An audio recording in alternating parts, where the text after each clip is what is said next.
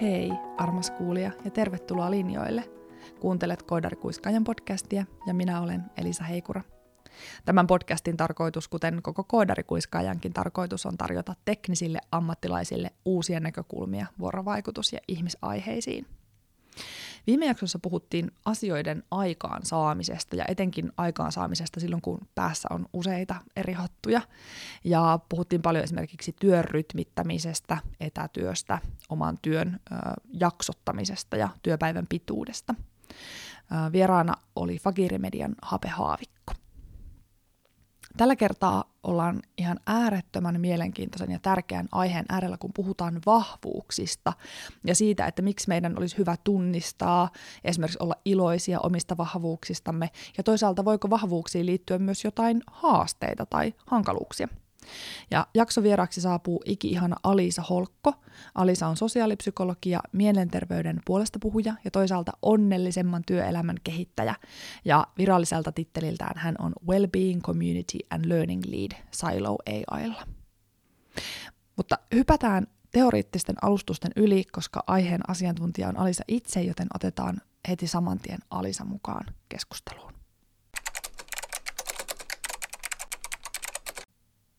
Lämpimästi tervetuloa Koodarikuiskajan podcastiin Alisa Holkko. Kiitos, aivan ihanaa on tulla vieraaksi. Olen odottanut tätä haastattelua ihan älyttömän kauan, mutta ennen kuin hypätään suoraan aiheeseen, niin kysytään klassikkokysymys, eli kuka sä oot ja mitä sä oikein teet? Mä just mietin, että mä voin vastata ensin tämmöisen virallisen vastauksen, että kuka mä oon. Niin virallisesti mä oon sosiaalipsykologi, sit mä oon Wellbeing Learning ja Community Lead Silo AIlta ja vielä virallisesti mä oon lyhytterapeutti Heltillä. Mutta sitten epävirallisesti mä oon tämmönen tota, onnellisemman elämän kehittyjä ja ihmisistä innostuja. Vitsi, siis me ollaan samoilla tonteilla, mutta niin toi on niin ihana toi epävirallinen esittely. Um, Mutta lähdetään liikkeelle, koska se, miksi mä halusin sut tänne, on se, että sä puhut paljon vahvuuksista. Yes. Ja se on semmoinen teema, mistä mä koen, että me ei puhuta tarpeeksi. Niin mistä me oikeastaan puhutaan, kun me puhutaan vahvuuksista? Mikä tämä juttu oikein on? No niin, mä olinkin silleen, että voidaan lähteä vähän tälle kauempaa liikenteeseen, eli pieni historiakatsaus tähän. Yes. Ja tota, kun puhutaan vahvuuksista, niin vahvuudet niiden tutkimus on lähtenyt liikkeelle 2000-luvun taitteessa osana positiivisen psykologian aaltoa. Eli, eli näihin aikoihin alkoi niin kuin ottaa, ottaa valtaa tämmöinen, mm, tai enemmänkin ehkä silleen, että laajempi näkökulma. Eli, eli haluttiin enemmän lähteä keskittymään siihen, että, että mi- millaiset asiat niin kuin, tuo onnellisuutta ja mitkä asiat toimii. Py- pyrittiin enemmän niin kuin, vaihtamaan fokusta semmoiseen myönteiseen. Ja tämän vähän niin kuin, tutkimusaallon mukana tuli sitten myös vahvuuksien tutkimus. Eli, eli sieltä tavallaan niin kuin, lähdetään liikkeelle ja, ja kun, kun mä puhun vahvuuksista, niin usein niin kuin mulle tutuin ja, ja myös ehkä tutkimuskentällä tutkituin on tämmöinen via karakter eli luonteen vahvuuksien tutkimus niin, niin se on niinku semmoinen näkökulma, mistä mä usein puhun vahvuuksista, mutta tavallaan ei, sen ei tarvitse olla yhtään, yhtään tuttuja, ei ole mitään sellaista, että nämä ovat vain ne oikeat vahvuudet, vaan enemmänkin se, että, että se on ehkä semmoinen niin mulle luontainen, luontainen vinkkeli hahmottaa tätä vahvuusteemaa. Haluatko avata vielä vähän lisää, että mitä siihen vinkkeliin kuuluu? Joo. Miksi just se vinkkeli on Joo. luontainen?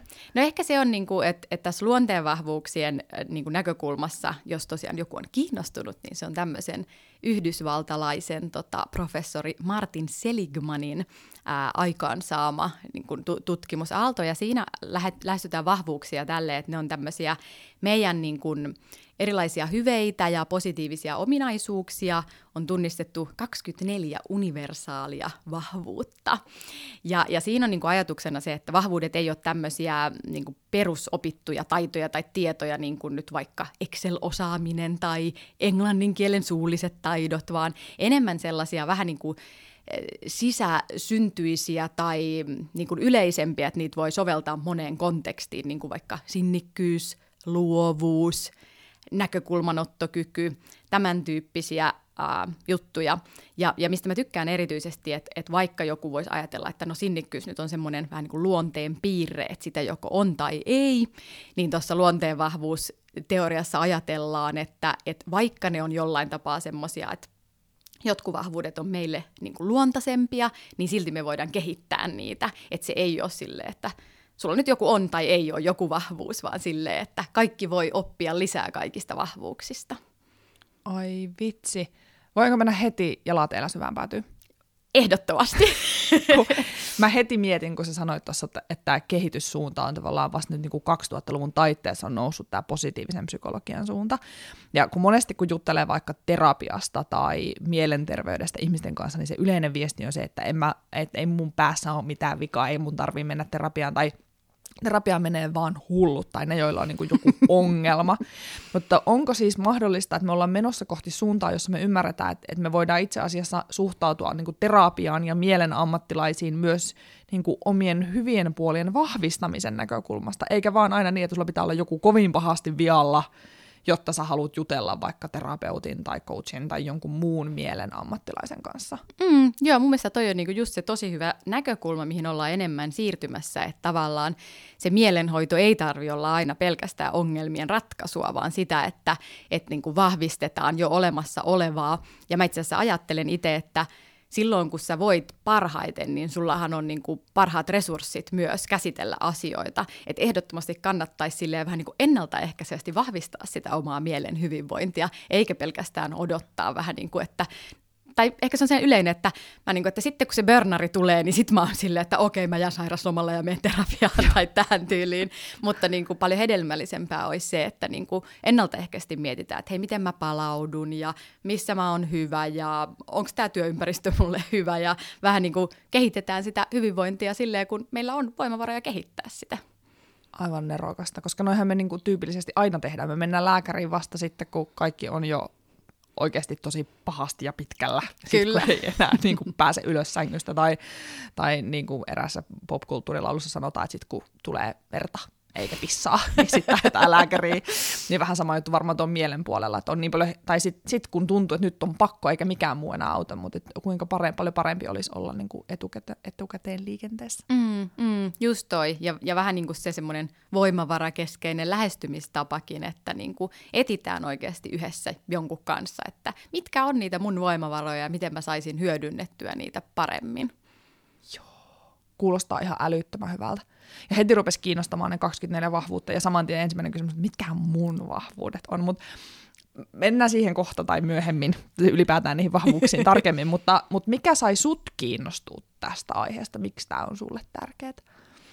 Toi on hyvä kysymys ja ehkä, ehkä se tuli siitä, että, että alun perin kun mä innostuin niin kuin tuli vaan vastaan positiivinen psykologia jossain ja sitten mä olin heti silleen, että ei vitsi, että tämä on niinku se juttu ja että, et tähän, tähän mä haluan keskittyä ja, ja jotenkin mä ajattelen sitä, että siihen liittyy ehkä semmoinen, että itse on sillä lailla onnekkaassa asemassa, että mä koen, että mulla on niinku ollut sille elämässä, että on ollut sellaiset niinku ihmiset ja yhteisöt mun ympärillä, jotka on vähän niin nähnyt mun potentiaalin ja niin kuin osoittanut arvostusta, että on tavallaan saanut kasvaa niin kuin aikuiseksi ja ammattilaiseksi semmoisessa kontekstissa, niin jotenkin se, että vitsi, jos tällaisia niin kuin ympäristöjä olisi enemmän, enemmän mm. maailmassa, että minkälaista meidän niin kuin, elämä ja työelämä olisi, niin ehkä se on niin kuin, jotenkin innostanut mua siinä.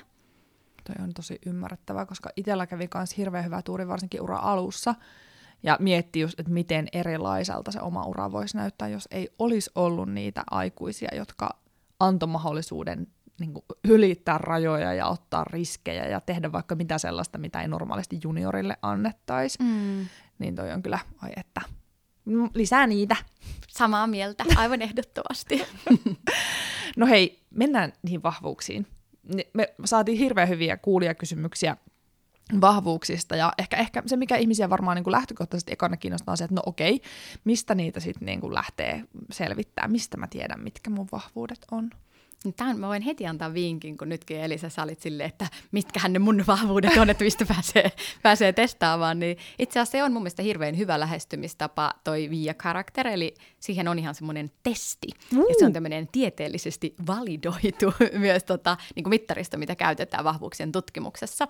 Niin se on ihan sellainen ilmainen testi, jonka voi käydä tekemässä tuolta viakarakter.org. Mä oon ihan niin kuin silleen, että en saa mitään provikkaa, mutta mainostan aina sitä, koska se on musta hirveän hyvä, hyvä niin kuin lähtökohta, että se auttaa vähän reflektoimaan sitä, että mitkä oikeastaan niin kuin voi olla niitä vahvuuksia et, et, ja antaa sellaista ehkä vahvuuskieltä itselle, mm. niin se on musta tosi hyvä paikka lähteä liikkeelle. Ja tietty toinen on se, että, että jos on itse vaikea nähdä, niin kysyy muilta, että hei, mi, mitä sä oot mieltä, että missä mä oon hyvä sun mielestä? Toi on kyllä hyvä neuvo. mä muistan, mä joskus ehkä, olen ehkä puhunut tässäkin podcastissa aikaisemmin, mutta mä sain kerran yhdeltä coachilta semmoisen tehtävän, että piti ö, kymmeneltä ihmiseltä kysyä, että missä niin kuin mikä, mikä sinun mielestäsi nimenomaan on minun vahvuuteni ja missä tilanteessa muistat, että se vahvuus on tullut esiin ja mitä mä silloin tein. Ja oli muuten todella erikoista, kun ne vastaukset tuli, kun siellä oli just semmoisia asioita, mihin itse ei ikipäivänä kiinnittäisi huomiota. Niin kuin vaikka, että no juhlissa sä menet aina puhumaan kaikille ihmisille – se, että mm, äm, onko tämäkin vahvuus, koska se on itselleen niin jotenkin, eihän sitä niin kuin siihen kiinnitä mitään huomiota, koska niin vaan tekee, koska niin on oppinut tekemään jostain syystä joskus. Just se, ja ehkä se on, niin kuin, se on sun tavallaan ominaisuus, ja sitä helposti ajattelee, että tää, kaikkihan ihmiset tällä lailla tekee. Että ei sitä välttämättä, että et vahvuuksissa ja niin kuin nimenomaan näissä niin kuin meille luontaisissa vahvuuksissa on ehkä just se juttu, että niitä ei usein edes tajua, että tämähän on jotenkin niin kuin erilainen tai että tämä on mun tämmöinen niin kuin jotenkin spesiaali ominaisuus, että kaikilla ei ole tätä samaa, niin sitten sen jotenkin vaan helposti ajattelee, että eihän tässä mitään, tämä on ihan normipäivä. Just näin, ja sittenhän siitä seuraa se, että niitä ei osaa sanottaa työhaastattelussa tai projektihaastattelussa, niitä ei osaa ottaa huomioon, kun miettii, että minkä arvoinen mun työpanos on, mm, minkä verran mm. palkkaa mun kuuluisi saada, mm. tai mihin hintaan tätä myydään, tai, tai sitten ylipäätään, kun tekee Tinder-profiilia, niin ei osaa sanottaa. Just näin, tai että ei edes osaa hakeutua niinku semmoisiin ympäristöihin ja niinku ihmissuhteisiin, jotka tavallaan tuo esiin sun niinku parhaat puolet, koska sä et tiedä itsekään, että mitä ne on vähän niin kuin ne parhaat puolet. Että jotenkin, mä tykkään itse usein kertoa esimerkkinä, kun puhutaan vahvuuksista, niin kuin tämmöisen, että, että mulla oli, on ollut mun uralla just aiemmin sen kokemus, että mä olin yhdessä työpaikassa, missä oli niin kuin, siellä oli asiat tosi hyvin sille, että oli niin kuin mulle u- uusi ala ja paljon opittavaa ja ihanat työkaverit, kiva kulttuuri. Ja tavallaan niin kuin paperilla kaikki oli hirveän hyvin. Ja sitten mulla oli koko ajan vähän sen olo, että, että joku niin kuin tihkasee, että tämä ei niin kuin ole ihan, niin kuin, ei ole ihan mun juttu, mutta mä en oikein saanut kiinni, että mistä oli kyse. Ja, ja tämä oli niin kuin ennen kuin mä oon tutustunut sit vahvuuksiin. Ja sitten jossain vaiheessa, kun nämä vahvuudet tuli mulle tutummaksi ja, ja tavallaan alkoi vähän niin kuin saada kiinni, että mitkä on näitä mun top-vahvuuksia, niin siellä tuli esiin luovuus. Ja sitten mä tajusin, että – siis sehän se oli se ratkaiseva tekijä, että, että se niin kuin mun rooli ei vaan mahdollistanut semmoista niin kuin luovaa ideointia ja sitä, mistä mä koen, että on niin kuin ihan mun ykkösjuttu, että pääsee niin kuin luomaan uutta ja keksimään ratkaisuja. Ja silloin mä tajusin, että mä en niin kuin päässyt hyödyntämään mun ihan ydinvahvuutta siinä työssä ja se oli se syy, että mikä siinä tökki. Tuo on ihan hirvittävän hyvä tarina, koska toihan on niin, kuin niin tyypillistä, että on vähän semmoinen pikkusen off-olo jossain ihmissuhteessa tai jossain työpaikassa tai jossain tiimissä ja sitten tajuaa, että, että siellä on esimerkiksi joku toinen, jolla on samankaltaiset vahvuudet ja joka on voimakkaampi käyttämään niitä, jolloin mm. itse ei esimerkiksi pääse vaikka ideoimaan, koska se toinen aina ideoi. Ja sitten jos ei osaa sanottaa, että hei, että mäkin haluaisin mm. välillä ideoida, niin sitten voi olla semmoinen olo, että koko aika vähän semmoinen, niin kuin, että joku ei kinnaa, kun ei oikein pääse olemaan. Mm oma itsensä. Ja sitten ehkä vielä se puoli, mikä musta tuntuu, että työelämässä unohtuu, että, että me sitten osattaisiin myös olla kiitollisia, kun jollain toisella on joku semmoinen vahvuus, mikä meiltä puuttuu. Just toi. Koska monesti ne vähän myös ehkä ärsyttää ne ihmiset, joilla on ne eri vahvuudet kuin meillä. Ja voi tulla enemmänkin niin kuin kateelliseksi, että mm, miksi toi osaa ton ja mä en osaa. Että tavallaan jotenkin enemmän semmoinen, niin kuin olisi tervetullutta semmoinen systeeminen ajattelu, että miten me koko porukka hyödytään tuosta ton toisen vahvuudesta, että mun ei tarvikaan olla niin kuin kaikessa hyvä. Joo, ja nimenomaan toi, että mun ei tarvi olla, koska tuntuu, että meiltä odotetaan hirveän semmoista ympäripyörätä, että pitäisi olla kaikessa jollain lailla. Ja joo, tietysti jos on niin kuin ihan hirveä heikkous jossain tietyllä osa-alueella, niin monesti se vähän haittaa helpottaa mm. omaa elämää tai uralla etenemistä, mutta että semmoiset niin kuin, että meille riittää semmoiset perustaidot monessa, ja sitten on hyvä, että on ne tietyt jutut, missä me ollaan tosi hyviä. Mm. Ainakin näin mä jotenkin koen, mä en tiedä mikä sun näkemys siis asiasta Mä oon niin ihan samaa mieltä, ja jotenkin siitä, että, että mun mielestä yksi semmoinen merkittävämpiä tekijöitä hyvinvoinnille on vähän niin kuin hyväksyä ja tiedostaa se, että on asiat, missä mä oon tosi hyvä, sitten on asiat, missä mä oon keskiverto, ja sitten on asiat, missä mä en oikeastaan ole kauhean hyvä. Koska musta tuntuu, että et, niin kuin, no itselläni on ollut, ja tiedän, että tämä on hirveän yleistä, niin vähän niin kuin semmoinen ajatus, että mun pitää olla kaikessa tosi hyvä. Pitää olla vähän niin kuin paras ja täydellinen ja semmoinen niin kuin perfektionistinen luonteenlaatu. Ja sehän on hirveän rankkaa sulle, että jos sun ajatus on se, että pitää olla kaikessa hyvä, jotta mä olisin niin kuin arvokas, niin se on hirveän helpottavaa niin kuin, tavallaan tiedostaa ja hyväksyä se, että mä oon itse tässä tosi huono, ja tässä mä oon niinku aika perus, ja näissä jutuissa mä oon sit hyvä. Ja sitten niinku tavallaan embraceata vähän niinku sitä puolta, että missä sä oikeasti oot hyvä. Et ei edes niinku yritä olla kaikessa hyvä, vaan vähän niin kuin silleen, että hei, tämähän on ihan ok olla huono jossain. Just näin. Ja sitten kun on mahdollista etsiä uutta tiimikaveria tai miettiä, että kenen kanssa mä tämän jutun tekisin, niin ottaakin sen, joka on ihan erilainen, jolla on just se vahvuus, missä itse on vähän että tämä ei multa oikein suju. Mutta tuolta toisaalta se sujuu. Just tää. Ai että. Ah, vitsi, ai vitsi. Ah, mä en, huhu. Tässä olisi niin monta juttua, mihin mä haluaisin tarttua, mutta otetaanpa, otetaan Markon kysymys, koska Markolla on aina tämmöiset vähän filosofiset kysymykset. Ja tällä kertaa Marko kysyy, että voiko vahvuudet olla liian vahvoja ja hallitsevia ja siten haitata kokonaishyvinvoinnin ja onnellisuuden kehittymistä? Tämä on niinku ihan lemppariteemoja. Sukelletaan siis sinne. Joo, ja toi, toi on niin kuin, jos menee katsoa vaikka niitä viia karaktervahvuuksia, niin siitä on helppo vähän niin kuin reflektoida sitä, että miten joku vahvuus voisi olla niin kuin, Ähm, jopa haitallinen sulle jossain vaiheessa. Et mä ajattelen silleen, ja, ja mä aina sanon, että mä ajattelen, tälle on siis myös tutkimustaustaa. Eli niin kuin ideaalitilanteessa vahvuus on semmoisella dimensiolla keskellä, eli vahvuutta voi alikäyttää ja vahvuutta voi ylikäyttää, ja se on myös kontekstisidonnaista. Eli jossain toisessa tilanteessa niin kuin, ekstra määrä vahvuutta voi olla tosi hyvä, mutta niin sitten kun vaihdetaan, niin voi olla, että se pitääkin vähän laskea, että ihan, ihan noin paljon käytetäkään sitä vahvuutta. Ja, ja hyvä esimerkki on ehkä tämmöinen, mihin Elisa uskon, että sä voit hyvin myös tota, samaistua, niin vaikka innostuksen vahvuus. Et, et sehän on semmoinen, voi olla niin kuin tosi eteenpäin vievä voima, että et sä oot hyvä innostumaan asioista ja innostamaan muita ja niin kuin syttymään uusille jutuille. Mutta mikä sen varjopuoli on se, että vähän niin kuin innostuu kaikesta. Sitten siellä jää semmoisia häntiä, että kun on innostunut jostain uudesta, tai sitten onkin yhtäkkiä sille, että ehitsi, mullahan on aivan liikaa tekemistä, että kun mä oon innostunut kaikesta. Että toi on ehkä semmoinen niin kuin hyvä esimerkki siitä, että miten se voi niin kuin olla haitallinen sun hyvinvoinnille, jos sä et niin kuin pysty johtaa niitä omia vahvuuksia. Oi, samaistunko? Samaistun. samaistun. Toinen va- vastaava niin kuin vahvuus heti rupesi niin kuin reflektoimaan itseä on se, että, että on semmoinen tavallaan niin kuin suoritusorientoituneisuus, että tykkää saada aikaan ja tehdä ja niin kuin viedä loppuun juttuja ja, ja toteuttaa, ja sittenhän se voi mennä aivan törkeällä tavalla yli, ettei kiinnitä yhtään huomiota omaan jaksamiseen ja siihen, että onko työpäivä liian pitkä ja kuinka paljon nimenomaan siellä työkuormalla on. Ja sitten mä voisin kuvitella, että esimerkiksi yleisössä voi olla vaikka sitten taas niin kuin se klassinen sosiaalisia tilanteita hiertävä esimerkki, eli kriittisyys, sehän on hy- valtava taito ja lahja mm-hmm. olla kriittinen ajattelija, olla tarkka siitä, että, että tehdäänkö laatua ja millä perusteella asioita tehdään ja näin, mutta sitten on, ja se on erityisen niin kuin hyödyksi vaikka kun arvioidaan työlaatua tai tehdään koodianalyysejä, tuota, code reviewta tai, tai muuta tällaista ikään kuin laadunvalvontaa, mutta sitten toisissa hetkissä, kun on juurikin se innostumisen hetki tai on se hetki, kun esitellään vaikka asiakkaalle asioita tai, tai muuten ollaan tiimin kanssa, niin sitten se liikakriittisyys ja sellainen niin kuin kriittinen ajattelu saattaakin tehdä tosi pahaa sille tiimin yhteiselle tunnelmalle tai mm-hmm. innostumiselle, ja vaikka siinä on hirveän hyvät tarkoitusperät, niin just se säätely, mm-hmm. että kuinka kriittinen mä olen tässä hetkessä mm-hmm. ja kuinka kriittinen mä olen jossain toisessa hetkessä. Just tämä. Niin se on, ja nimenomaan, kun he me edes kiinnitetään huomiota tällaisiin asioihin. Kyllä, ei, että me ei niinku huomata niitä, jos joku ei tuo niitä meille vaikka esiin. Just tää.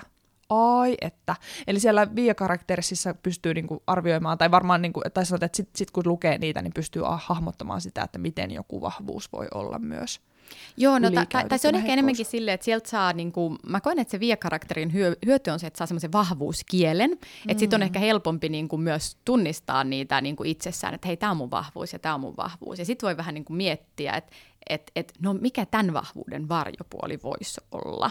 Et, et, niin kuin musta tuntuu, että niitä, niitä on niin kuin helppo ideoida. että me ollaan vaikka tiimin kanssa tehtiin oman, oman tiimin kanssa semmoinen hirveän hyvä harjoitus tai työpaja, jossa just niin kuin kaikki teki sen via testin Sitten käytiin semmoinen keskustelu, että missä kaikki sai kertoa, että miten he ajattelee, että omat vahvuudet näkyy niin kuin työssä sekä vähän niin kuin, ää, silloin, kun ne on niin kuin vahvimmillaan ja silloin, kun niissä on ehkä jotain semmoisia varjopuolia. Ja se oli niin kuin ihan sairaan hyvä niin kuin, jotenkin setti, sille vaikka itse sanonkin, mutta, mutta niin kuin, tuntuu, että koettiin kyllä koko porukka hirveän hyödyllisenä se, että, että vähän niin kuin näkee uudella tavalla ja voi olla ehkä vähän armollinen myös niitä omia niin kuin heikkouksia kohtaan, että, että just kun musta tuntuu, että mä oon ainakin itse semmoinen, että mun niin kuin ehdoton semmoinen vähän niin kuin haaste on, on ehkä semmoinen aikaansaaminen tai järjestelmällisyys, niin jotenkin se on paljon helpompi hyväksyä, että kun sen tiedostaa, että hei, tämä liittyy niin kuin tähän, että tähän niin kuin mun innostukseen ja luovuuteen, että, että mun täytyy nyt diilata vähän niin kuin tämän varjopuolen kanssa, että se ei vähän niin kuin ole semmoinen, se ei tunnu jotenkin niin negatiiviselta, kun sen niin kuin hahmottaa jotenkin tuolla vahvuusdimensiolla. Joo, koska se on niin kuin ehkä osittain myös hinta siitä, että sä voit olla innostunut ja luova. Niin, ja, ja ehkä tämä musta tuntuu, että me ollaan, niin kuin, mä en tiedä, onko se tässä ajassa, että me hyvä, huonosti hyväksytään sitä, että asioilla on hinta. Mm. Että me ollaan niinku semmoisessa kertakäyttö- ja täydellisyyskulttuurissa, että jos joku ei ole ihan täydellinen kaikilta osa-alueilta, niin sitten sen voi vaan heittää pois. Vaan se just, että et vaikka ihmissuhteessakin, että se, se, että sulla on puoliso, jolla on tietyt vahvuudet, niin sen hinta on se, että niillä vahvuuksilla on myös se varjopuoli toisinaan. Mm. Ja jos emme yhtään siedetä sitä varjopuolta, niin ei me saada myöskään sitä vahvuutta. Mm. Mutta jotenkin, mä en tiedä, että se tuommoinen täydellisyyden tavoittelu tuntuu olevan niin keskeistä ja yleistä tässä kulttuurissa tänä aikana. Joo, niin kuin samaa mieltä, että, että se on jotenkin, jotenkin haluaisi, että kaikki on mun vahvuuksia, Joo. vaikka se ei tavallaan ole mahdollista. Että sittenhän ne niin kuin kärsii inflaation, että silloin vähän niin kuin mikään ei ole vahvaa, jos kaikki on vahvaa. Kyllä, ja voiko edes olla niin, että olisi yhtä aikaa, niin kuin, tai, tai että et, tai niin, kysytään epä, onko vahvuuksia, jotka sulkee toisensa ikään kuin pois, että sulla ei voi olla yhtä aikaa kahta jotenkin, onko, niin kuin, onko tavallaan sille polariteetteja, että tämä vahvuus tai tämä vahvuus, vai onko kaikki, maho- vai kaikki vahvuudet periaatteessa mahdollisia olla yhtä aikaa? No kyllä niin kuin periaatteessa siinä siinä Via-karakterissa ei ole mitään sellaista, vaikka että nämä sulkisi toisensa pois, mutta niin kuin mun mielestä sille intuitiivisesti ajatellen se olisi varmaan aika epätodennäköistä, että sun niin kuin ne top-luontaiset vahvuudet on kaksi tosi niin kuin erilaista. Mutta mut tästä ehkä päästään siihen nimenomaan, että et näähän niin kuin on eri asia, mitkä on luontaisia vahvuuksia ja missä me sitten ollaan hyviä. Että et just vaikka se, että mäkin on saanut palautetta siitä, että Alisa, sulla on niin hyvät organisointitaidot, ja sitten mä oon silleen, wow, että et, et, niinku, tämä ei ole yhtään luontaista mulle, eli sä voit olla tavallaan tosi hyvä jossain, missä sä et ole niinku luontainen, mutta usein se ero on se, että ne meidän luontaiset vahvuudet on ne, mitkä sytyttää meidät, ja missä me mm. oikeasti päästään niinku loistamaan ja niinku ihan liekkeihin, ja sitten niinku saattaa olla semmoisia, että no mä oon ihan niinku hyvä tässä, mutta se ei niinku herätä mussa sille tunteita niin paljon. Ja voiko olla vielä niin, että tavallaan osa niistä taidoista on nimenomaan ollut pakko kehittää, koska niin kuin jos sanot, että sulla, että sulla ei ole luontaista vahvuutta siellä organisointipuolella ja se innostus saattaa jopa välillä aiheuttaa sitä organisointihaastetta, niin sitten sun on ollut täytynyt kehittää itsellesi taito organisoida, jotta sä kompensoit sitä puutetta siellä luontaisissa vahvuuksissa. Joo, musta toi on niin kuin tosi hyvä tavalla ajatusmalli siihen, että, että ne on niin kuin just taitoja verrattuna vahvuuteen, mitkä on, mitkä on opetellut. Ja tavallaan toi on musta tärkeä näkökulma myös, että, että niin kuin, joskus ajatellaan, että tämmöinen niin vahvuusnäkökulma, että et, et se olisi jotenkin sille, että Aa, että eikö tarvi ollenkaan kehittää sit niinku niitä mm. tavallaan, missä on niinku heikko, että nyt vaan unohdetaan ne ja niinku ollaan silleen, että hei, kehitetään sitä, mikä on jo hyvä, että onpa outo näkökulma, mutta tavallaan se ei ole se pointti, vaan, vaan enemmänkin se, että tiedostetaan molemmat ja sitten sitten mietitään, että mitä vähän niin kuin meidän pitää kirja, että, että me pärjätään ja menestytään, mutta mut ei vähän niin kuin hyväksytä sitä vaan silleen, että, että niin kuin pelkkiä heikkouksia kehitettäisiin. No tämä, ja tästä oli yhdessä aikaisemmassakin jaksossa puhetta, kun ajatus on just se, että, että tutkimuksetkin osoittaa, että me itse asiassa kehitytään paremmin alueella, missä me ollaan lähtökohtaisesti jo kohtuullisen hyviä. Siellä on niin kuin helpompi tehdä suurempaa kehitystä. Mm-hmm. Ja, ja vielä se ajatus siitä, että, että joskus niin kuin se, että onko vörtti laittaa niin paljon energiaa kuin mitä se heikkouden vahvistaminen vaatisi, vai olisiko relevantimpaa just vaikka sit etsiä niitä tiimikavereita, jotka pystyy paikkaa. Että missä se, että joo, jonkun verranhan meidän täytyy kehittää heikkouksia, että me pärjätään, mutta just se, että missä menee se raja, jolloin kaikki se mun energia menee siihen heikkouden kehittämiseen, enkä mä pääse käyttämään niitä mun vahvuuksia, mitkä olisi ehkä sitten kuitenkin tois enemmän hyvää Just toi. sille tiimille. Ja siis tästä tuli mieleen semmoinen aivan ihana tämmöinen lasten kun mä en yhtään muista siis, että kuka sen on piirtänyt tai missä mä oon tämän nähnyt, mutta tämä on joskus tullut mulla vastaan vahvuuksista puhuttaessa. Ja siinä on semmoinen ää, lähtötilanne, että on tämmöinen eläinten koulu, ja siellä eläinten koulussa on kala, siellä on lintu ja sitten siellä on pupu, tai mit, mitkä ne nyt onkaan, mutta sanotaan, että siellä on kalalintu ja pupu. Ja sitten on opettaja, joka on silleen, että no niin, tänään on sitten ö, lentotunti, että nyt kaikki tähän riviin ja lähtekää lentämään. Ja sitten se lintu on ihan fiiliksissä siellä, että hei hei, mä osaan tämän, mä osaan tämän. Ja sitten se kala on vähän silleen, okei, okay, että mitäs, mitäs pitäisi tehdä. Ja sitten seuraavaksi on, hei, hyppytunti. Ja sitten se Janis on silleen ihan, että mahtavaa, että tämä on mun juttu. Ja sitten se kala on taas silleen, että no, en oikein tiedä, että mitä duunais.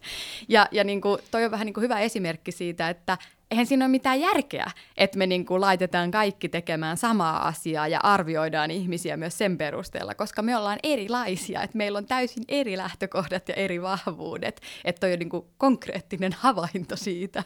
Ihan mahtavaa, ja sitten se kala oli uimapäivänä liekeissä. Niin, sitten kun tuli uimapäivä, niin se oli ihan silleen, että vihdoin. Mäkin osaan jotain.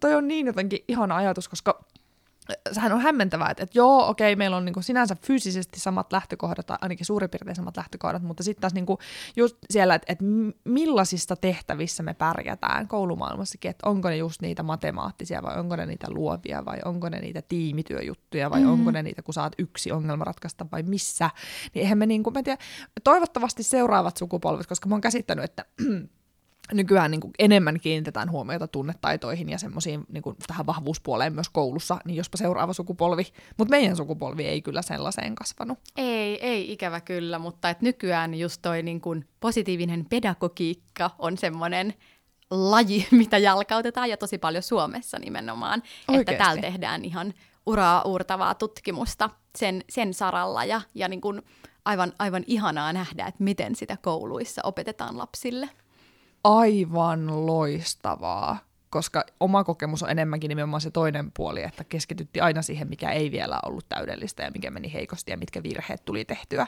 Just se. Eikä siihen, että miten on kehittynyt. Ja, ja vaikka jos ajatellaan niin koulumaailman kokeitakin, niin ne oli aina sitä, että, että kuinka monta sait oikein. Joo. Eikä se, että kuinka voit oppia ja kehittyä ja saisi pisteitä vaikka siitä, että menee että uudestaan ja korjaa asioita tai oppii tekemään jonkun, mitä ei vielä osannut. Nimenomaan, nimenomaan ja eikä koulumaailmassa opetettu meidän aikana mitään just sellaista, että mitä sitten, kun sä sait sen vaikka vähän niin kuin huonomman numeron, että miten siihen voisi suhtautua ja mitä ehkä ensi kerralla voisi, vaan se on silleen huono numero, ensi kerralla täytyy tehdä paremmin. Just sitten näin. vaan, okei, okay, mitenköhän se on mahdollista. Tämä, ja sitten vielä pahimmassa tapauksessa niin, että huono numero, sä oot huono tässä aineessa. Niin, silleen, niin. No, tai että sä oot vaan huono. Niin. Piste. no mä varmaan oon sitten huo- huono. huono. niin. Moi, että. No hei, otetaan seuraavaksi sitten Tytin kommentti. Tytti kysyy äh, siihen, että, että sitä, että miten toi työympäristö työ, ympäristö tai työympäristö vaikuttaa siihen, nähdäänkö ja näkeekö tai oppiko henkilö itse näkemään ominaisuuksiaan vahvuuksina vai heikkouksina. Oma kokemus on, että näiden välillä on suora yhteys, ja jos tähän aiheeseen haluaa liittää kysymyksiä, niin löytyypä sittenkin kysymyskin, miten tämän ympäristön vaikutuksen voi oppia huomaamaan ja miten siihen voi itse vaikuttaa. Joo, tämä on tosi mielenkiintoinen aihe, tämä niin kuin ympäristön suhde. Ja, ja mä kyllä ajattelen, että se vaikuttaa tosi paljonkin. Esimerkiksi, niin kuin, tämä oli vaikka hyvä esimerkki, tämä mun työkokemus, että no ehkä siinä ei ollut sellaista tilannetta, että luovuutta ei olisi nähty vahvuutena, vaan sillä ei vaan ollut tilaa tulla esiin.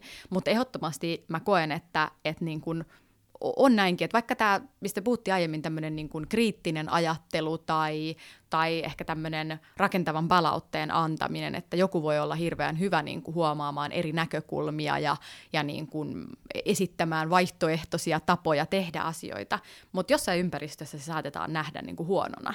Että et jos se ympäristö on hirveän kankea ja, ja ehkä tämmöinen perinteisiin jotenkin lukkiutunut, niin sehän voi olla, että mm, no toi koko ajan jotain tosiaan niin kuin valittaa, että, että eikö se voi olla mihinkään tyytyväinen. Ja sitten se hänen niin kuin, tavallaan mahtava vahvuus niin kuin nähdä erilaisia ratkaisuja ja, ja kehittää, niin se jää ihan piiloon, että se ei pääse siellä yhteisössä esiin. Niin mun mielestä toi on niin kuin tosi, tosi tärkeää miettiä sitä, että, että niin kuin, onko tämä joku, mitä mä ajattelen, että on mun vahvuus, niin onko se niinku kaikkialla, kaikkialla samanarvoinen vai, vai pääsisikö se esiin jossain paremmin. Toinen hyvä esimerkki on ihan niinku ihmissuhteet tai, tai parisuhde. Ää, jos miettii sellaista, että me, meillä on niinku ehkä semmoiset meidän omat, omat tietyt vähän niin kuin persoonallisuuden piirteet ja, ja jotkut ihmiset saattaa tosi paljon niin kuin tykätä, että oi vitsi toi on mahtavaa, että kun sä oot tommonen just vaikka innostuja. Ja joku toinen voi olla silleen, että ah, hirveän kuormittavaa, että kun koko ajan tulee jotain uusia ideoita, että eikö nyt vaan voitaisi niin kun, eikö nyt vaan voitais syödä sitä makaronilaatikkoa tänään, kun niin kun eilenkin, että ei koko ajan jotain uutta ruokaa. Niin sehän on tavallaan, että sitten sulle tulee sellainen olo, että aa, että tämä ei ole niin hyvä, että että mulla on koko ajan niin kuin näitä uusia ideoita. Ja, ja silloin ehkä voi olla, että joku toinen niin kuin ihmissuhde niin kuin auttaa sua loistamaan paremmin. Oi tuo. Ja sehän voi olla hirveän kivuliastakin huomata, että oho, että mä oon suhteessa, jossa tai ystävyyssuhteessa tai parisuhteessa tai perhesuhteessa. Tai tiimisuhteessa. Jossa, tiimisuhteessa, mm. asiakassuhteessa, jossa se, mitä mä tuon pöytään, niin sitä ei arvosteta ja sen arvoa ei nähdä. Mm. Ja sitten voi luulla, että se ei ole arvokas asia. Niin. Vaikka oikeasti toisessa ympäristössä se on arvokas mm. asia. Ja tässä ehkä tarviikin sitä e- itsereflektioa siinä mielessä, että, että joskus, joskus ihmiset saattaa olla vähän niin kuin se, että no tämmöinen mä nyt vaan oon, että niin kuin tykkää tai älä tykkää. Että et ehkä sekään ei ole se niin kuin paras lähestymistapa, vaan enemmän oikeasti semmoinen niin kuin reflektio siitä, että millainen mä oon ja mitkä on mun vahvuuksia ja niin kuin, mitä sä oot niistä mieltä ja onko tämä mulle kynnyskysymys, että et vähän niin kuin ei oltaisi niin mustavalkoisia myöskään toi on hyvä, koska toi tommonen tämmönen mä nyt vaan oon, on se helppo suojakuori, jos on liian monta kertaa saanut kuulla, että, että tämä ei nyt ehkä ole hyvä, niin sit niinku, tai, ja, ja myös ehkä vähän, jos on semmoinen lannistunut fiilis, että en mä voi tehdä tälle mitään, mm. että tämmöinen mä nyt vaan oon. Mm. Mutta niin kuin sanoit, että kun niitä kaikkia vahvuuksia voi oppia ja opetella ja Just oppia näin. huomaamaan, että missä tilanteissa pitäisi ehkä osata käyttää sitä vahvuutta eri tavalla. Just näin. Ai että. Mutta tuohon Tytin kommenttiin vielä se, että et, et, okei, varmaan ensimmäinen askel olisi se, että tunnistaisi ne omat vahvuutensa, jotta voisi edes reflektoida sitä, että miten se ympäristö ottaa mm. ne huomioon tai mm. miten ne pääsee siellä toteutumaan. Ja just ehkä se, että että toi oli minusta hyvä harjoitus, mitä sä kuvasit aiemmin, se, että kymmeneltä ihmiseltä kysyy, niin kuin, että mitkä on mun vahvuudet ja missä ne on tullut esiin. Niin toi on itse asiassa ihan semmoinen mun mielestä se nimi on tämmöinen kuin Reflected Best Self. Mm. ja, ja sitä voi hyödyntää just silleen, että, että ideana se, että kysy mahdollisimman eri konteksteista. Eli kysy palautetta sun harrastuskavereilta, sun perheeltä, sun ystäviltä, sun nykyiseltä työpaikalta, sun entisiltä työkavereilta, vähän niin kuin monelta ihmiseltä ja, ja taholta. Ja ehkä se voi auttaa hahmottaa sitä, että hei, täällä mun nykyisessä työpaikassa muuten ei niin kuin, tätä on vaikka havaittu, mutta se on tullut esiin täällä muualla, että hmm, pääsenköhän mä hyödyntämään sitä täällä tai nähdäänkö sitä täällä vahvuutena. Että se voi niin kuin auttaa, että, että hakee sitä feedbackia muualtakin kuin siitä nykyisestä ympäristöstä. Joo, toi on tosi hyvä pointti. Mä, mullekin ne oli just, siellä oli entistä pomoa ja jotain asiakkaitakin esimerkiksi ja sitten just ystäviä ja perheenjäseniä ja nykyistä puolisoa ja entistä puolisoa ja sitä saa aika erilaisia vastauksia, kun kyselee vähän eri lähteistä, että mitkä on ollut omat vahvuudet. No mitä sitten äh, Aleksikselta tuli sellainen kysymys, että no tuossa oli toi, että mitä hyviä tapoja on vahvuuksien tunnistamiseen, no siihen me laitetaan linkki sinne, sinne testiin, mutta sitten, että, että voiko vahvuuksiin keskittyessä kä- äh, käydä samalla tavalla kuin kehon rakentamisessa, että kokonaisuus on epätasapainossa? Mm, mm. Varmaan tässä on just vähän tätä samaa aihetta, mitä jo sivuttiin, että, että voi vähän niin kuin yli, ylikäyttää vahvuuksia tai, tai, tai just toi, että keskittyy niin kuin vaan kehittämään vahvuuksia, mutta on sokea ehkä niille omille kehityskohteille, niin sillä lailla varmasti voi käydä, että jos vähän niin kuin vaan, vaan hyväksyy sen, että tämmöinen mä oon asetteen, niin siinä varmaan helposti voi käydä niin, että, että se on vähän sille epätasapainossa, että et jotenkin, et en mä tiedä voiko siihen sanoa mitään tiettyä sääntöä, että näin paljon pitää keskittyä vahvuuksiin ja näin paljon sitten niihin kehitysalueisiin, mutta enemmänkin se, että että vähän niin kuin tiedostaa, että niissä on ero ja, ja että niihin kannattaa suhtautua vähän eri tavalla. Kyllä, ja ainakin itselle oli hirveän tärkeä toi, mitä sanoit siinä alussa siitä, siitä oman vahvuuden varjopuolesta, että myös sen tiedostaminen, että sitä omaa vahvuuttaankin voi niin kuin nimenomaan ylikäyttää. Et, et, jotenkin paitsi, että unohtaa ne omat ehkä heikot puolet, mutta sitten myös se, että ajattelee, että tämä mun vahvuus on muuten sitten aina ja joka tilanteessa vahvuus ja hyvä asia, että just sen niin kuin tunnistaminen, että missä tilanteissa ehkä itse asiassa se ei olekaan. Just toi. Ja sitten ehkä vielä semmoinen näkökulma tuli mieleen, että noissa niinku just viiakaraktervahvuuksissa on huomattu tutkimuksessa, että jotkut vahvuudet on voimakkaammin yhteydessä meidän hyvinvointiin kuin toiset. Eli, eli siellä on ajatuksena se, että jokaisella on semmoiset ydinvahvuudet ja niiden käyttö lisää meidän hyvinvointia. Mutta lisäksi on silleen, että on tiettyjä vahvuuksia, niin kuin vaikka kiitollisuus, joka tekee kaikille hyvää, että riippumatta siitä, onko se sun semmoinen niin huippu ydinvahvuus vai ei. Eli, eli tavallaan niin tämä näkökulma, että, että, että vähän niin kuin se epätasapaino siinä, että jos, jos sä et koskaan – hyödynnä semmoisia vahvuuksia, jotka tekee ylipäänsä ihmisille hyvää, niin siinä voi tulla vähän niin kuin sitä epätasapainoa, että et, et kiitollisuus on ainakin semmoinen, mitä jokaisen kannattaisi harjoittaa ja johon keskittyä. Onko muita kuin kiitollisuus, mitkä tekee kaikille hyvää? Mä, mä muista, että mitä, mitä kaikkea siellä, siellä on on siellä niin kuin yleisvahvuuksissa, mutta muistaakseni just itse asiassa innostuminen on yksi semmoinen, missä on huomattu, että ehkä kun se on niin voimakas myönteinen tunnekokemus myös, että se on semmoinen, semmoinen lataava, niin, niin sillä lailla se tekee kaikille hyvää, että ehkä se on myös sen intuitiivinen, että kaikki voi miettiä, että hei, milloin mä viimeksi innostuin jostain ja miltä musta tuntui silloin, niin sehän on aika kiva tunne, kun pääsee tekemään jotain, mistä innostuu.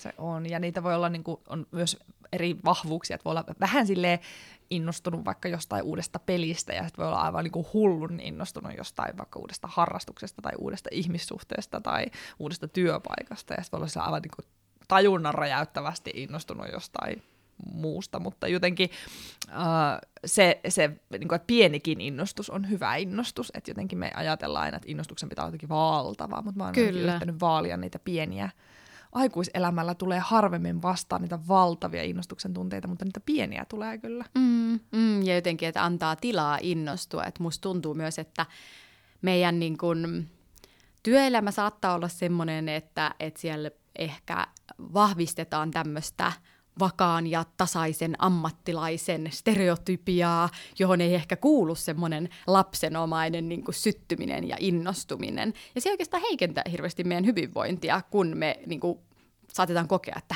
ei nyt kehtaa vähän niin kuin innostua tästä, että mitä noi työkaveritkin nyt ajattelee, jos mä oon ihan liekeissä täällä työpaikalla. Siis tämä on semmoinen kaninkola, mihin on pakko mennä, koska musta, musta tuntuu, että se on myös niin kuin, linkkarin puolella se usein leimataan semmoiseksi epäaidoksi pöhinäksi, mm-hmm. jos on tosi innoissaan. Ja sitten taas työelämän puolella, sehän on vuorovaikutusriski. Se on tosi haavoittuvaista olla vilpittömästi lapsenomaisesti innoissaan. Ja jos joku sen torppaa tai sitä vähättelee tai, tai on silleen, että no miten noloa, että toi on nyt tollanen, niin sehän on hirvittävän, niin kuin, sitä laittaa itse tosi alttiiksi ollessaan innostunut, ja se voi olla tosi pelottavaakin. Kyllä, kyllä, ja siinä tarvitaan semmoista siis, tämä on niin ihana termi, että on pakko kertoa Joo. se, Mi- Mia Paakkanen ja hänen tut- tutkimusryhmänsä Suomessa niin on, on nimenneet tämmöisen kuin myötäinto. Eli myötätunnon tämmöinen vastinpari, että meillähän myötätunto on hirveän tuttua, että miten ollaan silloin, kun toinen on vähän niin kuin suruissaan ja harmistunut ja pettynyt. Mutta sitten se, että miten ollaan, kun toinen on tosi fiiliksissä, niin, niin se ei ole ehkä meille niin tuttua. Ja se on sitä myötäintoa, että miten liitytään siihen toisen iloon ja intoon ja vahvistetaan sitä, eikä just niin kuin torpata sitä heti, heti alas toi on itselle varsinkin tosi tärkeää, kun mä oon luonteeltani huolestunut ihminen, mikä on myös vahvuus, koska se on just sitä, että mä yleensä tarkistan, että onko riskejä ja mietin, että miten asiat kannattaa hoitaa, että päästään hyvin maaliin ja ollaanko ajoissa ja ollaanko mietitty kaikki jutut. Mutta siinä on juuri se haittapuoli, että sitten se saattaa lannistaa joskus, kun joku on silleen katsoo, että voi vitsi, kato miten hieno talo, ja sitten mun ensimmäinen kysymys on, että kuka pesee noin ikkunat, miten tonne ylös edes ylettää, niin se ei välttämättä ole aina se paras mahdollinen vastaus. niin toi, toi on tosi hyvä esimerkki. Iso Moni pystyy samaistumaan tähän, niin, mutta että kauhean vaikea huoltaa, että ei tällaista.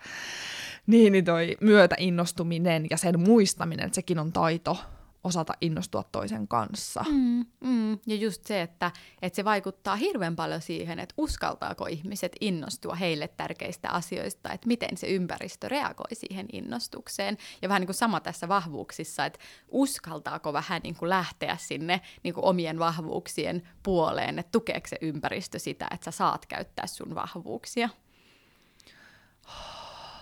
Mä, oh.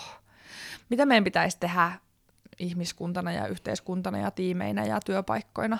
Mitä, me, mitä meidän Alisa pitää tehdä? Tämä on silleen, että vitsi, jos mä niinku oikeasti tietäisin, että olisi joku yksinkertainen ratkaisu, niin mä, mä luulen, että niinku, mä, mä olisin hirveän rikas.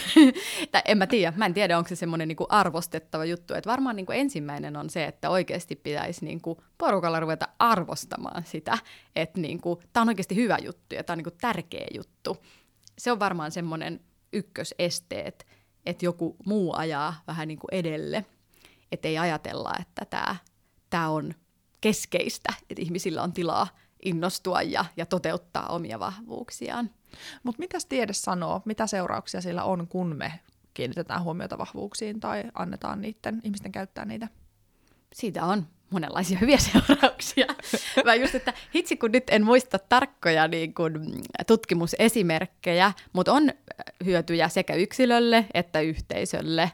Eli, eli yksilön kannalta just tämä, mitä mä mainitsinkin, että omien niiden ydinvahvuuksien käyttö niin vaikuttaa sun onnellisuuteen ja hyvinvointiin, mutta sitten myös yhteisötasolla. Et, et se on myös ehkä semmoinen taas intuitiivinen ajatus, että tuottavuus kohenee, kun ihmiset tekee niiden vahvuusalueilla asioita. Eli tavallaan, ja, ja sitten mun mielestä on myös paljon tutkimusta siitä, että sitoutumiseen vaikuttaa se, että ihmiset pääsee käyttämään niiden vahvuuksia. Et jos ajatellaan tällaista, että miksi työnantajan pitäisi kiinnostua tässä, niin tuottavuus ja sitoutuminen, että ne on aika semmoisia helppoja juttuja, mitkä yleensä kiinnostaa työnantajia.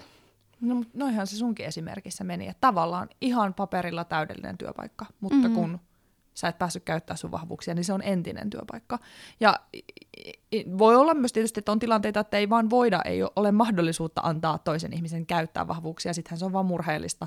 Mutta just toi, että, että jos, me, jos kuitenkin siihen sun työhön olisi voinut pujottaa sitä luovuutta, niin olisiko se siellä vielä? Niin, se on hyvä kysymys, että, että tavallaan mihin kaikkialle, tai vähän niin kuin, että miten miten me viihdyttäisiin eri lailla jossain, jos olisi mahdollisuus käyttää vahvuuksia?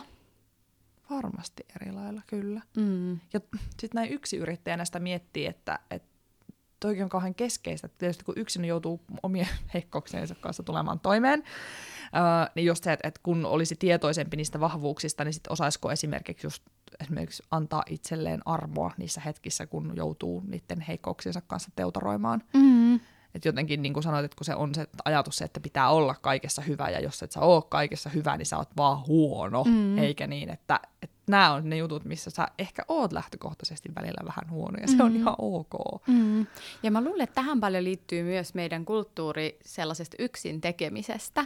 Eli tavallaan avun pyytäminen ei ole hirveän luontasta, ja siihen ei kannusteta. Niin se ehkä myös aiheuttaa sen, että mulla ei ole muuta vaihtoehtoja, kun hoitaa vähän niin kuin kaikki itse, ja, ja olla hyvä kaikessa, että kun eihän sitä nyt kehtaa pyytää apua, että täällä täytyy olla itsenäinen ja hyvin pärjäävä, vahva ammattilainen, niin, niin sitten siitä tulee myös se vaikutelma, että pitää oikeasti pärjätä yksin, eikä voi kääntyä niiden puoleen, jotka olisi hyviä niillä meidän äh, kehitysalueilla.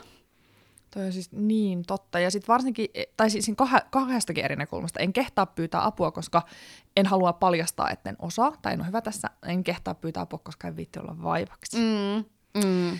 Ja kun molemmat on niinku tosi haitallisia uskomuksia, että totta kai meillä on alueita, missä me tarvitaan apua, ja totta ihmisethän haluaa lähtökohtaisesti auttaa toisia ihmisiä. Just tämä, ja niin kuin, mä en voi tietää mitään ihanampaa kohteliaisuutta kuin se, että työkaveri tulee mulle, että hei Alisa, mä tarvisin ideointiapua tämmöisessä projektissa, ja sit vaan ihan, jes, mä oon käytettävissä.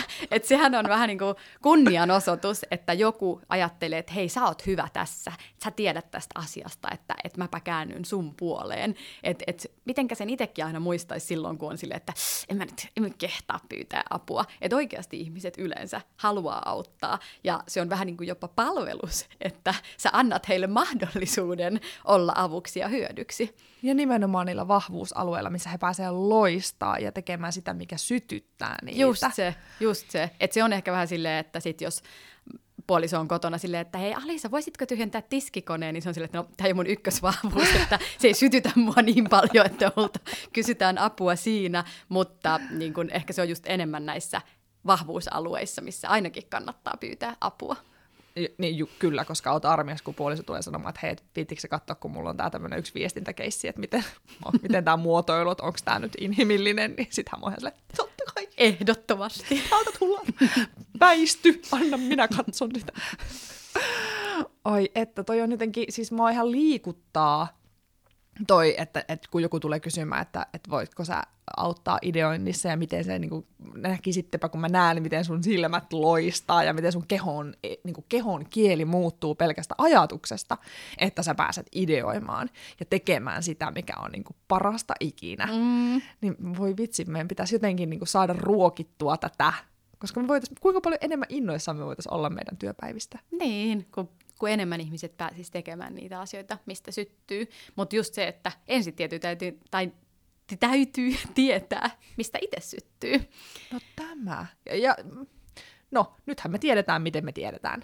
Ka- kaikki marssii tekemään sen testin tämän jälkeen. ja sitten kaikki on silleen, että siis mitä, se Alisa sanoi, että tämä on niin avain onne, että nyt maailma ei mullistunutkaan, kun mä sain tietää nämä.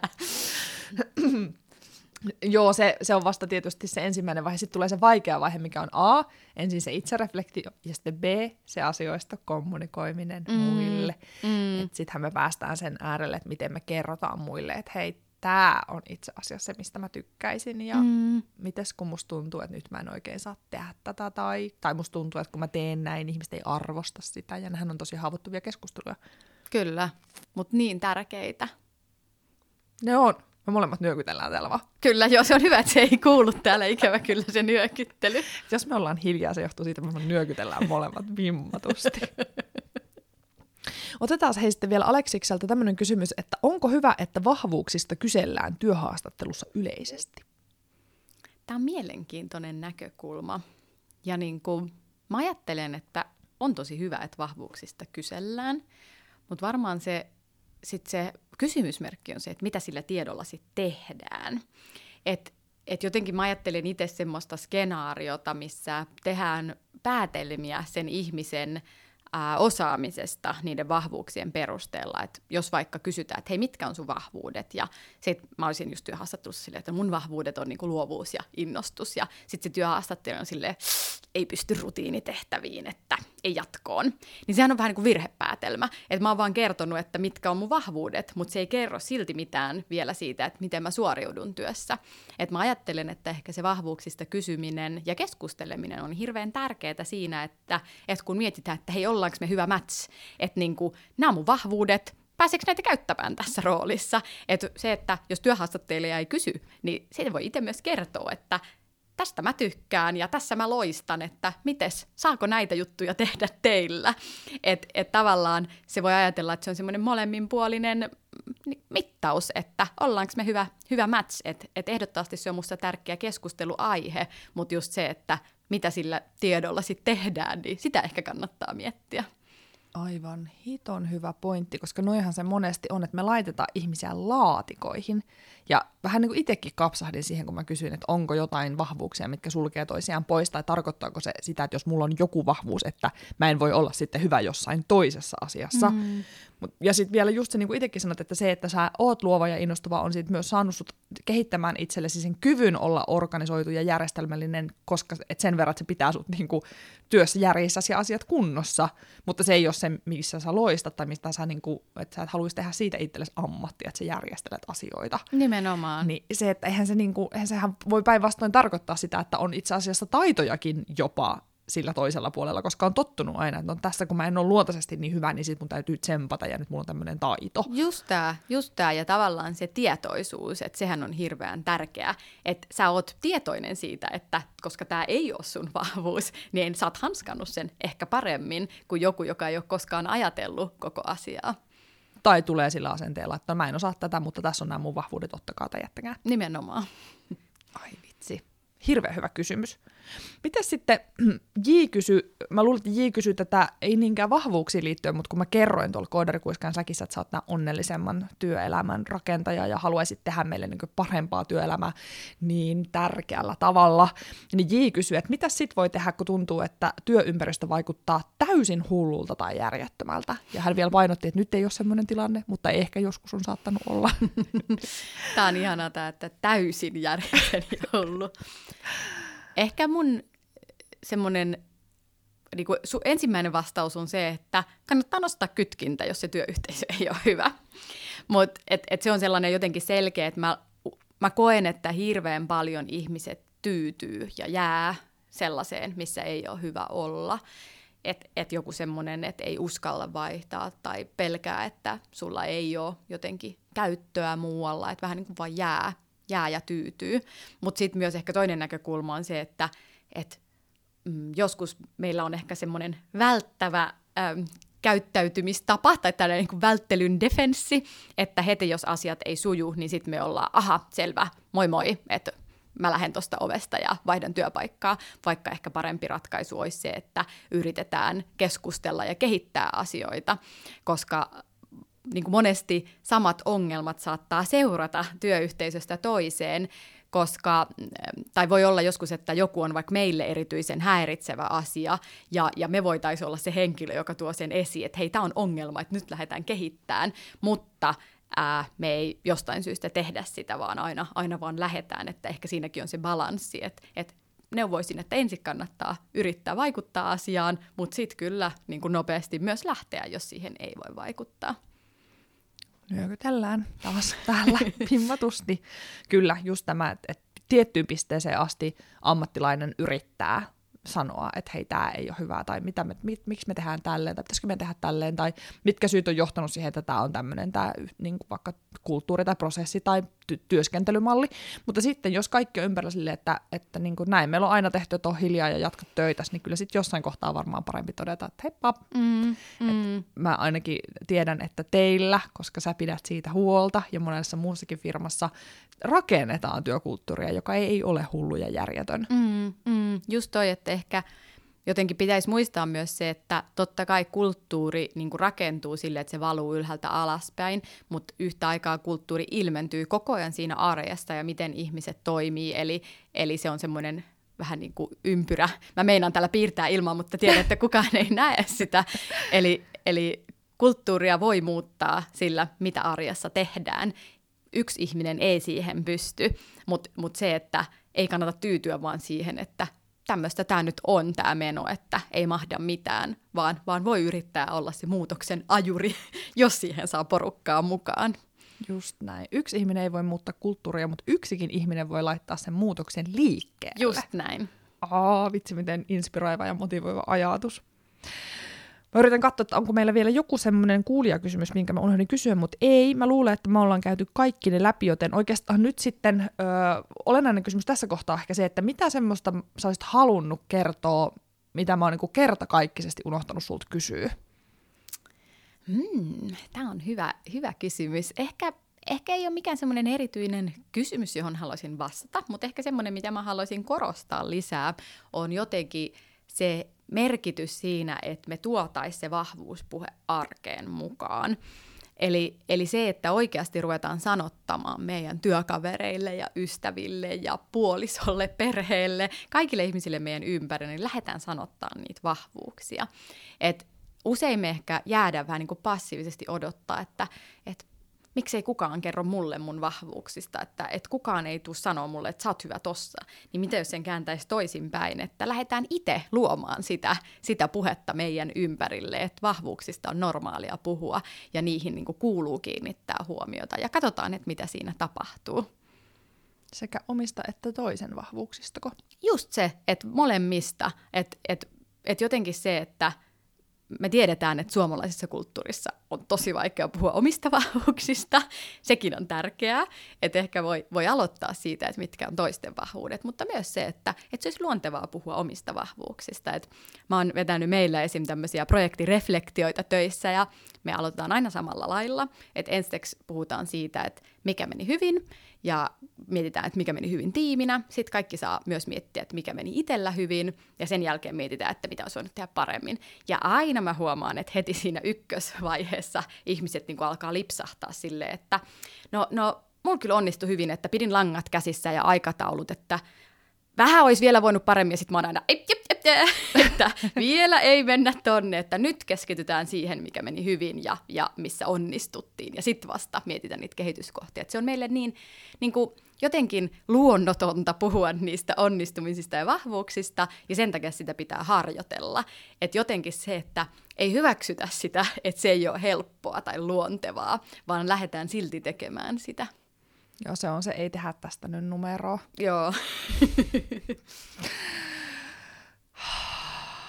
Mutta mites pakko ottaa vielä yksi kaninkolo, kun sitten taas tietää tämä niinku fixed mindset ja growth mindset näkökulmasta, että jos lasta kehuu, että sä oot tässä hyvä, niin sitten lapselle tulee helposti se niinku fixed mindset, että okei, että mä oon lahjakasta hyvä tässä asiassa, ja sitten sit tavallaan se lapsi ei niinku keskity siihen, että, että tavallaan se oma vaivan näkö vaikuttaa siihen vahvuuteen, ja sitten niinku Karol Dweck hän kehottaisi, että pitäisi ennemmin kehua niin kuin just siitä, että kun on nähnyt vaivaa tai kun on ö, tavallaan nähnyt tai niin kuin ponnistellut jonkun asian eteen, niin siitä kehityksestä ja siitä vaivannäöstä, jolloin sille lapselle tulisi se growth mindset ja usko siihen, että mä voin vaikuttaa siihen. Yes. Niin miten tässä vahvuuspuheessa, onko sulla niin kuin neuvoja, että on, mikä on niin kuin hyvä tapa puhua toisen vahvuuksista niin, että se ruokkisi sitä semmoista kasvun mentaliteettia, eikä semmoista, että että no tämmöinen mä nyt vaan oon. Joo, toi on itse asiassa todella hyvä viimeinen kysymys tähän vielä käsitellä. Et jotenkin vahvuuspuheessa se on myös hirveän tärkeää, että me kerrotaan ne konkreettiset esimerkit. Eli ei pelkästään se, että hei sä oot niin sinnikäs ja ystävällinen, koska sitten se toinen on vähän silleen, okei, okay, miten niin? Ja sitten se voi myös ruokkia sitä, että, että siitä tulee niinku semmoinen tiivis, että mä oon nyt sinnikäs, mä oon nyt sinnikäs, mutta aina olla sinnikäs. Mutta mut enemmänkin se, että et sanotetaan sitä, että hei, mä näin, miten sä ponnistelit tossa ja oikeasti et antanut periksi, vaikka tuli tiukkoja paikkoja, että siellä oli selvästi sinnikkyys käytössä, niin ehkä tohon tapaan sitä voi sanottaa, että et kertoo, että mitä sä oot huomannut ja minkä vahvuuden sä ajattelet, että siinä oli käytössä. Et se on hirveän tärkeä se niinku kuvaus siitä tekemisestä. Ja ja tota niin kuin kouluissa just opetetaan. Eli, eli tämä, tämä, mitä niin kuin se positiivinen pedago- pedagogiikka ja, ja vahvuusajattelu on siellä, niin opetetaan lapsia siinä, että, että he huomaa, kun toinen tekee jotain hyvää, ja annetaan sille nimi, että mitä se oli. Että hei, äh, kun sä tulit pyytää mua välitunnilla leikkimään, niin se oli ystävällisyyttä että et kiitos siitä. Ja, ja tavallaan tähän, että et lähdetään niinku sanottamaan niitä, että mikä semmoinen hyvä toiminta, niin mikä se voisi olla, niinku, että mikä vahvuus siinä on käytössä silloin. Taas mä liikutun täällä. Siis me aikuistenkin pitäisi opetella tätä. No, siitähän me puhutaan. Siis tätä meidän täytyisi opetella, koska paitsi, että me ei osata sanottaa eikä huomata, mutta että mikä, mikä merkitys sillä olisi, kun joku näkee – ja, siis kuinka po- se. ja paljonko se saisi meidät tekemään sitä enemmän, kun joku sanoisi, että hei, mä huomasin, mitä sä teit. Että kuinka lempeästi sä vastasit tuolle Junnu-kollegalle, ja miten tärkeää se on sille, että se voi tulla sen kysymysten kanssa uudelleen. Että se oli tosi ystävällistä tai ystävällisyyttä. Ja niin kuin just toi, että mikä voima siinä on, että se on ihan järisyttävää nähdä sitä. että mä olin siis mun entisessä duunissa, joka oli siis ihana työ siitä, että, äm, ja sen takia mä tiedän ehkä tästä koulukontekstissa, että opetettiin tota, koulussa ää, näitä vahvuuksien tunnistamista ja sanottamista tämmöisen sovelluksen kautta. Ei mennä nyt siihen kanikoloon enempää, mutta tavallaan tällainen tausta. Ja, ja usein sitten käytiin messuilla esittelemässä tätä työkalua ja siinä sitten kun aikuiset koulumaailman rehtorit, opettajat, koulupäättäjät, poliitikot pysähtyi siihen pisteelle, niin me aina ää, pyydettiin heitä tekemään tätä samaa, niin kuin mitä me lapsille opetetaan, eli antamaan toisille vahvuuspalautetta. Ja niin kuin se tavallaan voima, että kun siihen tulee kaksi tämmöistä vähän niin kuin pukumiestä, selvästi jotain korkeamman luokan päättäjiä, ja sä oot vähän sille epävarmana, että no kehtaako heitä nyt haastaa tähän, ja sit sä oot sille, että no haluaisitteko antaa toisille vahvuuspalautetta, ja sit he lähtee siitä miettimään ja antavat toisilleen, että no no sulle kyllä tämä luovuus, että on niin kiva ideoida sun kanssa, ja sitten toinen on silleen, että no mä annan sulle sitten tämän äh, vaikka ystävällisyyden, että et huomaan kyllä, että sä rakennat semmoista hyvää työyhteisöä. Ja sitten nämä nämä niinku aikuiset ihmiset on siinä vähän niinku jopa kyynel silmässä ja niinku itse on siinä silleen, että wow, että mä en tunne näitä ihmisiä, mutta tämä oli niin intiimi hetki, että ihanaa, että mä sain olla tässä osana. Niin jotenkin se on niinku ihan hullun iso niinku vahvuus. Täällä taas täällä poraa menemään, kun tämä on jotenkin niin, niin siis joku, miten me ollaan niin, kuin niin inhimillisyyden ja ihmisen syvimpien ytimien äärellä silloin, kun me mietitään sitä, että mikä saa meidät tekemään hyvin ja hyviä asioita. Mm. Oh, kiitos Alisa, oli niin ihanaa, kun sä tulit vieraaksi on ollut ihan super ihanaa ja mulla on just sen olo, että voidaanko jatkaa vielä viisi tuntia, mutta ehkä sellainen kuulija ystävällisempi ratkaisu, että tämä on tämmöinen pieni palasteltu osuus. Ja sitten kun te ette saa tarpeeksenne Alisasta, niin kuin mäkänen saa, niin mihin suuntaan heidän pitäisi tuolla internetkylillä nyt lähteä sit suuntaan, jos ne haluaisi tulla seuraamaan lisää, että mitä sä oikein teet ja missä sä oikein puhut ja miten sun saa yhteyden? No LinkedIn on varmaan mun sellainen niin kuin pääkanava tai siellä mä eniten, eniten on aktiivinen, että Alisa Holkko siellä, niin voi, voi lisätä kyllä kontaktiksi ja tulla lähettämään viestiä, jos tämä vahvuusteema kiinnostaa enemmän. Laitetaan show notesihin linkkejä, niin löydätte Alisan tykö. Kiitos ja aivan mahtavaa alkavaa kevättä. Kiitos samoin sulle Elisa. Vau, wow. huhu sellainen keskustelu Alisan kanssa. Tämän jakson looginen ja ainoa oikealta tuntuva konkreettinen kokeilu on tietysti lähettää sinut tekemään vahvuustestiä tutustumaan omiin vahvuuksiisi, joten laitetaan show notesihin linkki, josta pääset eteenpäin. Lämmin kiitos Alisa. Oli aivan valtava ilo saada sut vieraaksi ja kiitos myös kuulijoille jälleen hyvistä kysymyksistä, jotka rytmittivät tätäkin keskustelua. Alisaan voi tosiaan tutustua LinkedInissä haettamalla hakuun Alisa Holkko. Lisätään myös se linkki show notesihin. Kiitos Eppo teknisestä tuesta ja jakson editoimisesta ja Siirille monista käytännön asioiden hoitamisista. Tästä jaksosta ja kaikista muistakin jaksoista voi antaa tuttuun tapaan palautetta lähettämällä sähköpostia osoitteeseen elisa.koodarikuiskaaja.fi tai lähestymällä LinkedInissä Elisa Heikura tai Koodarikuiskaajan oman sivun kautta, um, Twitterissä at Elisa Liisa tai sitten aina on myös olemassa suosikkivaihtoehtoni, eli saavu koodarikuiskaajan Slackiin osoitteesta koodarikuiskaaja.fi kautta Slack. Siellä pääsee esittämään kuulijakysymyksiä jaksoihin ja käymään muutenkin keskustelua jakson teemoista, ja siellä on muutenkin hyvä meininki. Pistä podcast-tilaukseen, ellet ole niin vielä tehnyt, niin sitten saat aina tiedon, kun uusi jakso ilmestyy. Ja seuraava uusi jakso saapuukin sitten kuukauden päästä. Jaksossa pohditaan sitä, että millaista on tehdä ää, projektia, kun työkaverit on monessa eri maissa ja täysin hajallaan ja etäällä, ja myös asiakas on vieraassa kulttuurissa ja vielä hyvin erilaisessa kulttuurissa kuin mitä suomalainen kulttuuri on. Vieraaksi saapuu Jussi Salmio. Sen aika on sitten kuukauden päästä. Siihen saakka toivotan sulle mukavaa, orastavaa kevättä. Pysy ihmisenä. Kiitos ja kuulemiin.